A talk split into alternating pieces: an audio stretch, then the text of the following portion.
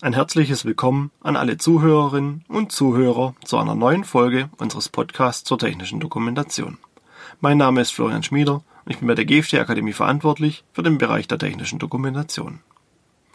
Ich bin nun wieder zurück aus meiner Elternzeit und möchte mich direkt mit einem brandheißen Thema beschäftigen. Denn die DIN EN ISO 20607 ist seit dem 2. April eine harmonisierte Norm der Maschinenrichtlinie.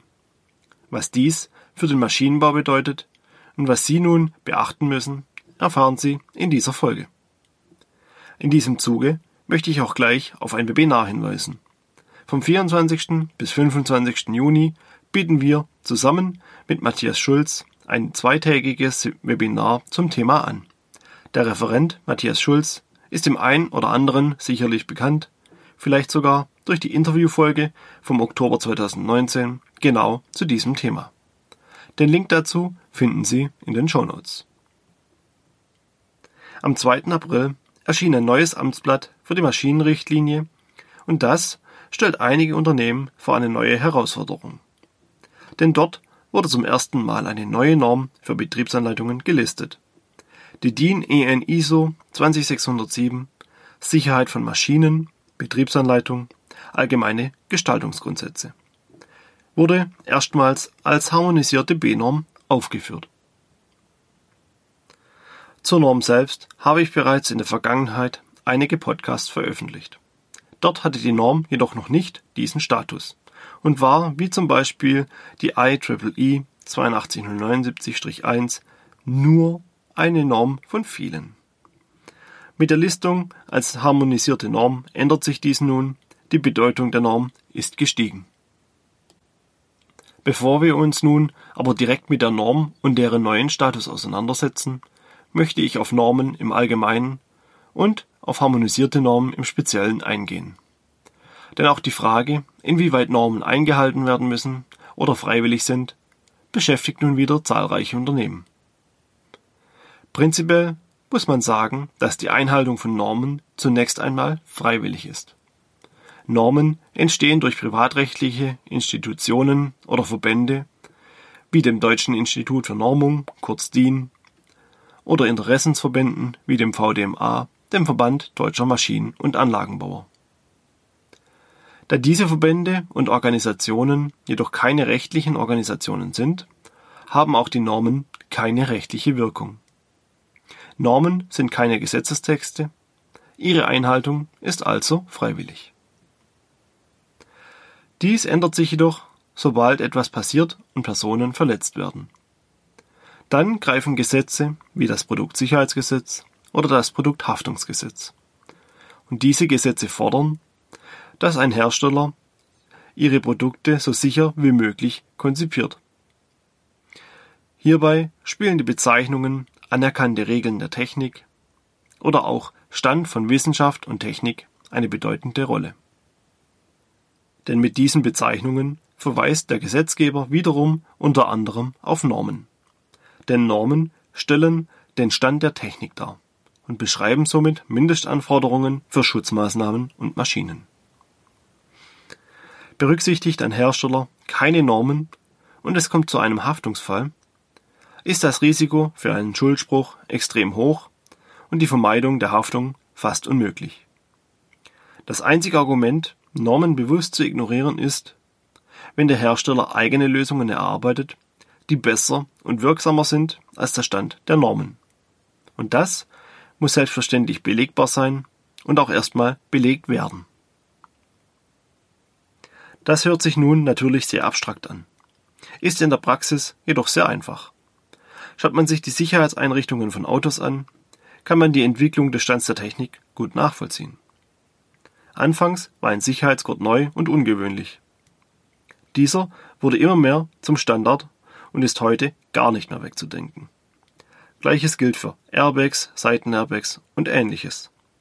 Diese Sicherheitseinrichtungen entwickeln sich von Extras und Sonderausstattungen hin zum Standard für viele Hersteller. Es gibt zum Beispiel heute kein Auto mehr ohne Sicherheitsgurt. Ähnlich können Sie sich es bei Maschinen vorstellen. Es gibt verschiedene Standards, die nicht mehr wegzudenken sind. Zum Beispiel dass die Risikobeurteilung nach gewissen Normen wie der EN ISO 12100 Sicherheit von Maschinen erstellt wird. Sollte die Risikobeurteilung nach anderen, nicht anerkannten Methoden erstellt werden, kann dies beim Haftungsfall zu Problemen führen. Kommen wir nun zu den sogenannten harmonisierten Normen. Hier muss ich zunächst anmerken, dass es viele harmonisierte Normen gibt und dass diese immer einer der Richtlinien oder Verordnungen der EU zugeordnet werden. Es gibt also harmonisierte Normen für die Maschinenrichtlinie, harmonisierte Normen für die Niederspannungsrichtlinie und so weiter.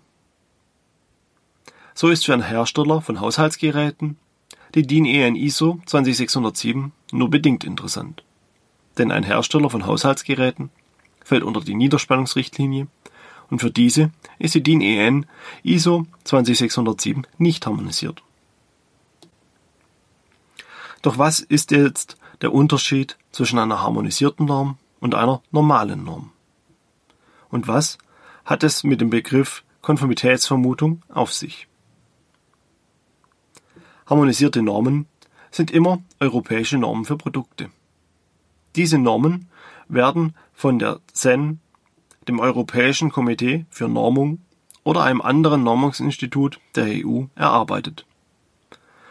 Dazu bekommen die Normenorganisationen einen Normungsauftrag von der Europäischen Kommission und der EFTA. Das Ziel dieser Normen ist immer die Unterstützung des europäischen Binnenmarktes, in dem gleiche Anforderungen für alle Mitgliedstaaten geschaffen werden. Alle Unternehmen oder Marktbeteiligte sollen dieselben Voraussetzungen und Anforderungen haben. Entsprechend eng sind diese Normen mit den Richtlinien und der CE-Kennzeichnung verbunden. Dabei müssen die Normen nicht neu von den Normenorganisationen erstellt werden. Häufig werden bestehende Normen auch nur geprüft und überarbeitet, bevor sie als harmonisierte Normen veröffentlicht werden. Sollte es widersprüchliche nationale Normen in einem Mitgliedstaat geben, müssen diese dann zurückgezogen werden. Die harmonisierte Norm ersetzt somit auch vorhandene nationale Normen. Wurde eine harmonisierte Norm fertig erarbeitet, wird diese im sogenannten Amtsblatt der EU veröffentlicht. Dieses ist der Öffentlichkeit frei zugänglich und kann auf der offiziellen Seite der EU eingesehen werden. Im Zuge meiner Reihe CE-Kennzeichnung bin ich bereits darauf eingegangen. Da die EU jedoch einiges in diesem Bereich verändert hat, werde ich in den kommenden Podcasts die neue Auffindbarkeit des Amtsblatts beschreiben. Durch die Veröffentlichung im Amtsblatt entsteht auch die sogenannte Konformitätsvermutung. Und gleich vorneweg, Vorsicht! Diese Konformitätsvermutung kann Einschränkungen unterliegen. Diese Information wird im Anhang ZA der jeweiligen Norm angegeben. Da dies auch bei der DIN EN ISO 20607 der Fall ist, werde ich später darauf im Detail eingehen. Doch was bedeutet jetzt die Konformitätsvermutung für den Hersteller? Muss er harmonisierte Normen einhalten? Sind diese nun quasi Gesetz? Für die Erklärung muss ich etwas weiter ausholen. Wie Sie sicherlich wissen, ist es Ihre Aufgabe als Hersteller, die Anforderungen der CE-Kennzeichnung zu erfüllen. Die wichtigste Anforderung dabei ist, dass Sie alle Sicherheits- und Gesundheitsanforderungen erfüllen, die auf Ihr Produkt zutreffen. Sie dürfen nur sichere Produkte auf dem Markt bereitstellen. Grundlegende Sicherheits- und Gesundheitsanforderungen werden beispielsweise im Anhang 1 der Maschinenrichtlinie definiert. Diese Anforderungen müssen Sie erfüllen. Ohne sie gibt es keine CE-Kennzeichnung für Ihr Produkt. Wie Sie diese jedoch erfüllen, bleibt Ihnen überlassen. Jedoch möchte ich hier gleich anmerken, dass Sie in der Pflicht sind, diese Erfüllung nachweisen zu können, auch wenn kein Haftungsfall vorliegt. Eine Behörde wie die Marktaufsicht kann dies von Ihnen verlangen, beispielsweise wenn diese einen Verdachtsfall überprüfen muss.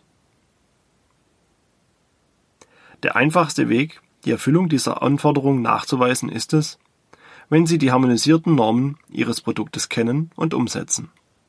Denn harmonisierte Normen ermitteln häufig die größten Risiken eines Produktes und bieten Lösungen an, diese zu vermeiden. Entsprechend kann eine Behörde davon ausgehen, dass ihr Produkt sicher ist, wenn sie zutreffende harmonisierte Normen einhalten. Ich verdeutliche es Ihnen anhand eines Beispiels. Die DIN EN 12355 ist eine harmonisierte Norm für Nahrungsmittelmaschinen, genau genommen für sogenannte Entschwartungs- und Enthäutungsmaschinen. Ein großes Risiko dieser Maschinen ist, dass Menschen in diese Maschinen greifen und schwer verletzt werden. Um dies zu verhindern, gibt die harmonisierte Norm detaillierte Hilfestellungen vor. Für verschiedene Maschinen zeigt sie verschiedene Lösungsmöglichkeiten. Für offene Entschwartungsmaschinen gibt es zum Beispiel das Risiko, dass unbeteiligte Personen aus anderen Richtungen in die Maschine greifen und verletzt werden.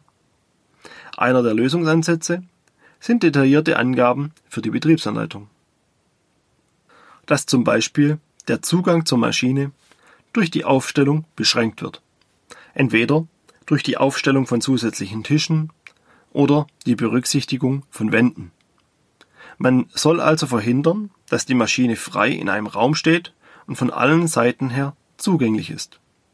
Hierzu unterstützt die Norm dann auch mit Bildern, Zeichnungen und weiteren Angaben, sprich Lösungsansätze, die der Hersteller nur befolgen muss, um das Risiko zu vermeiden. Es stellt sich nun aber immer noch die Frage, ist eine harmonisierte Norm zwingend einzuhalten?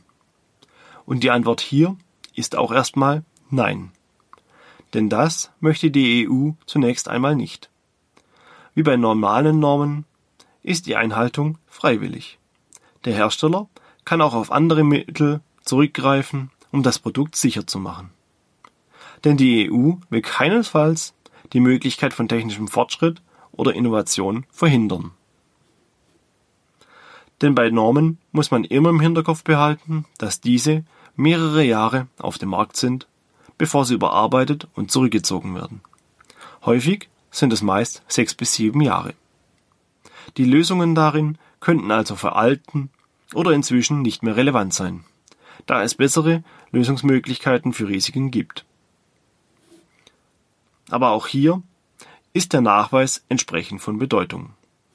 Der Hersteller muss nachweisen können, dass seine Lösung besser ist als die der Norm.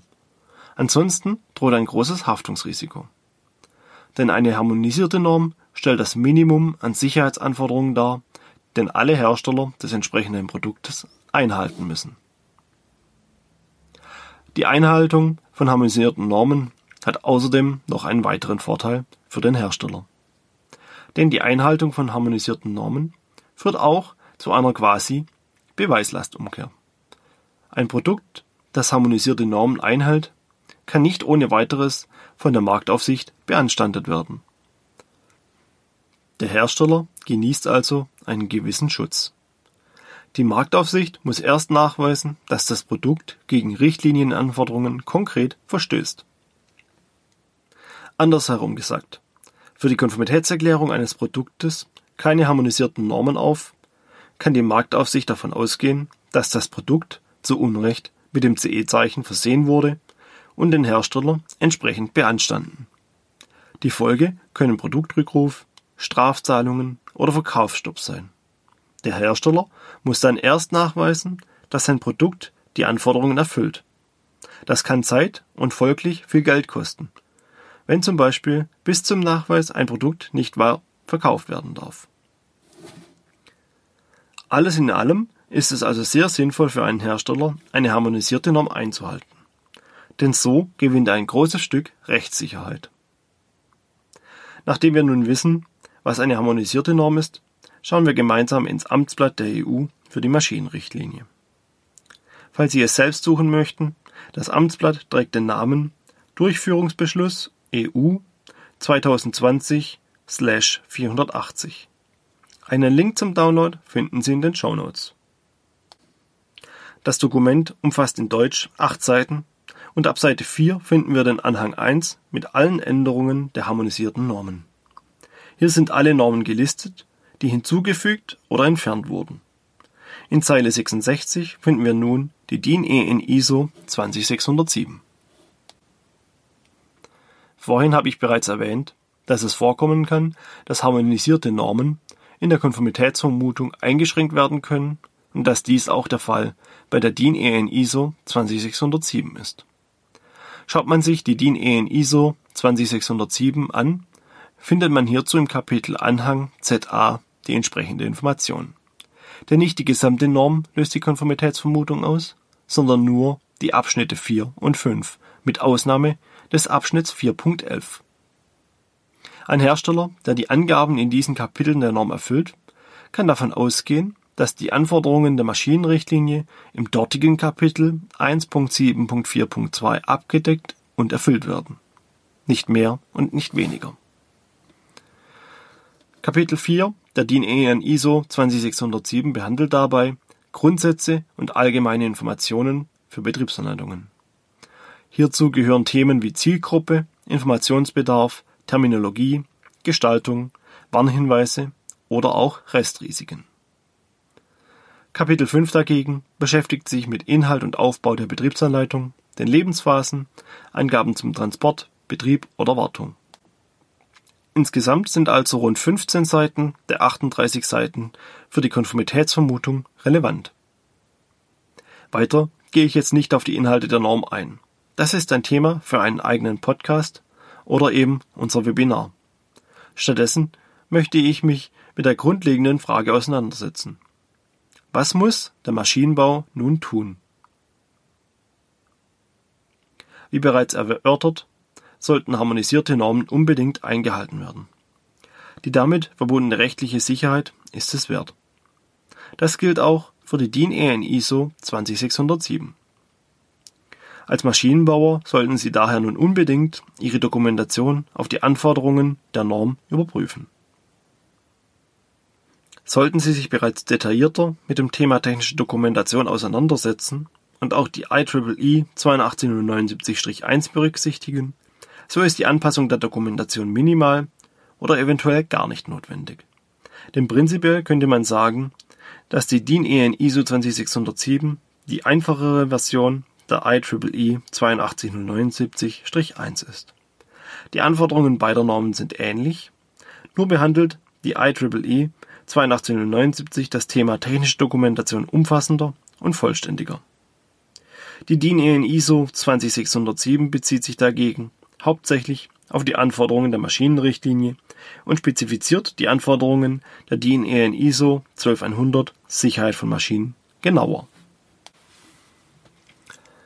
Leider ist meiner Erfahrung nach die IEEE 82079-1 oder auch deren Vorgänger, die DIN EN 82079-1, noch nicht in vielen Unternehmen angekommen. Entsprechend schlecht ist der Zustand der Dokumentation in diesen Betrieben. Gerade kleine oder mittelständische Unternehmen ohne eigene Dokumentationsabteilung oder ausgebildete Fachkräfte sind betroffen. Für diese Unternehmen bietet die neue harmonisierte Norm eine Chance zur Verbesserung der Dokumentation. Die Harmonisierung ist ein gutes Argument zur zwingenden Umsetzung der Norm. So bringen Sie Ihre Dokumentation auf den aktuellen Stand und gewinnen zeitgleich Haftungssicherheit und rechtliche Sicherheit gegenüber den Behörden. Denn ich ahne bereits, dass die Klagen im Bereich des Wettbewerbsrechts weiter zunehmen werden. Und mit einer neuen harmonisierten Norm gibt es einen weiteren möglichen Angriffspunkt, unbeliebte Konkurrenz auszubremsen oder aus dem Weg zu räumen. Denn der Gesetzgeber hat nun die Anforderungen an Betriebsanleitungen klarer definiert. Ein Verstoß ist entsprechend leichter nachzuprüfen. Und nun sind wir auch am Ende dieser Folge angelangt. Ich hoffe, Ihnen hat diese Folge gefallen. Wie Sie die DIN EN ISO 20607 in der Praxis umsetzen können, erfahren Sie in unserem Webinar. Nehmen Sie daran teil und bringen Sie Ihre Dokumentation auf den aktuellen Stand der Technik. Alternativ können wir natürlich auch Ihre Dokumentation für Sie überprüfen und überarbeiten. Falls Ihnen die Folge auch gefallen hat, freuen wir uns auf ein Abo oder auf einen Kommentar von Ihnen. Ich bedanke mich fürs Zuhören. Bis zum nächsten Mal und bleiben Sie gesund.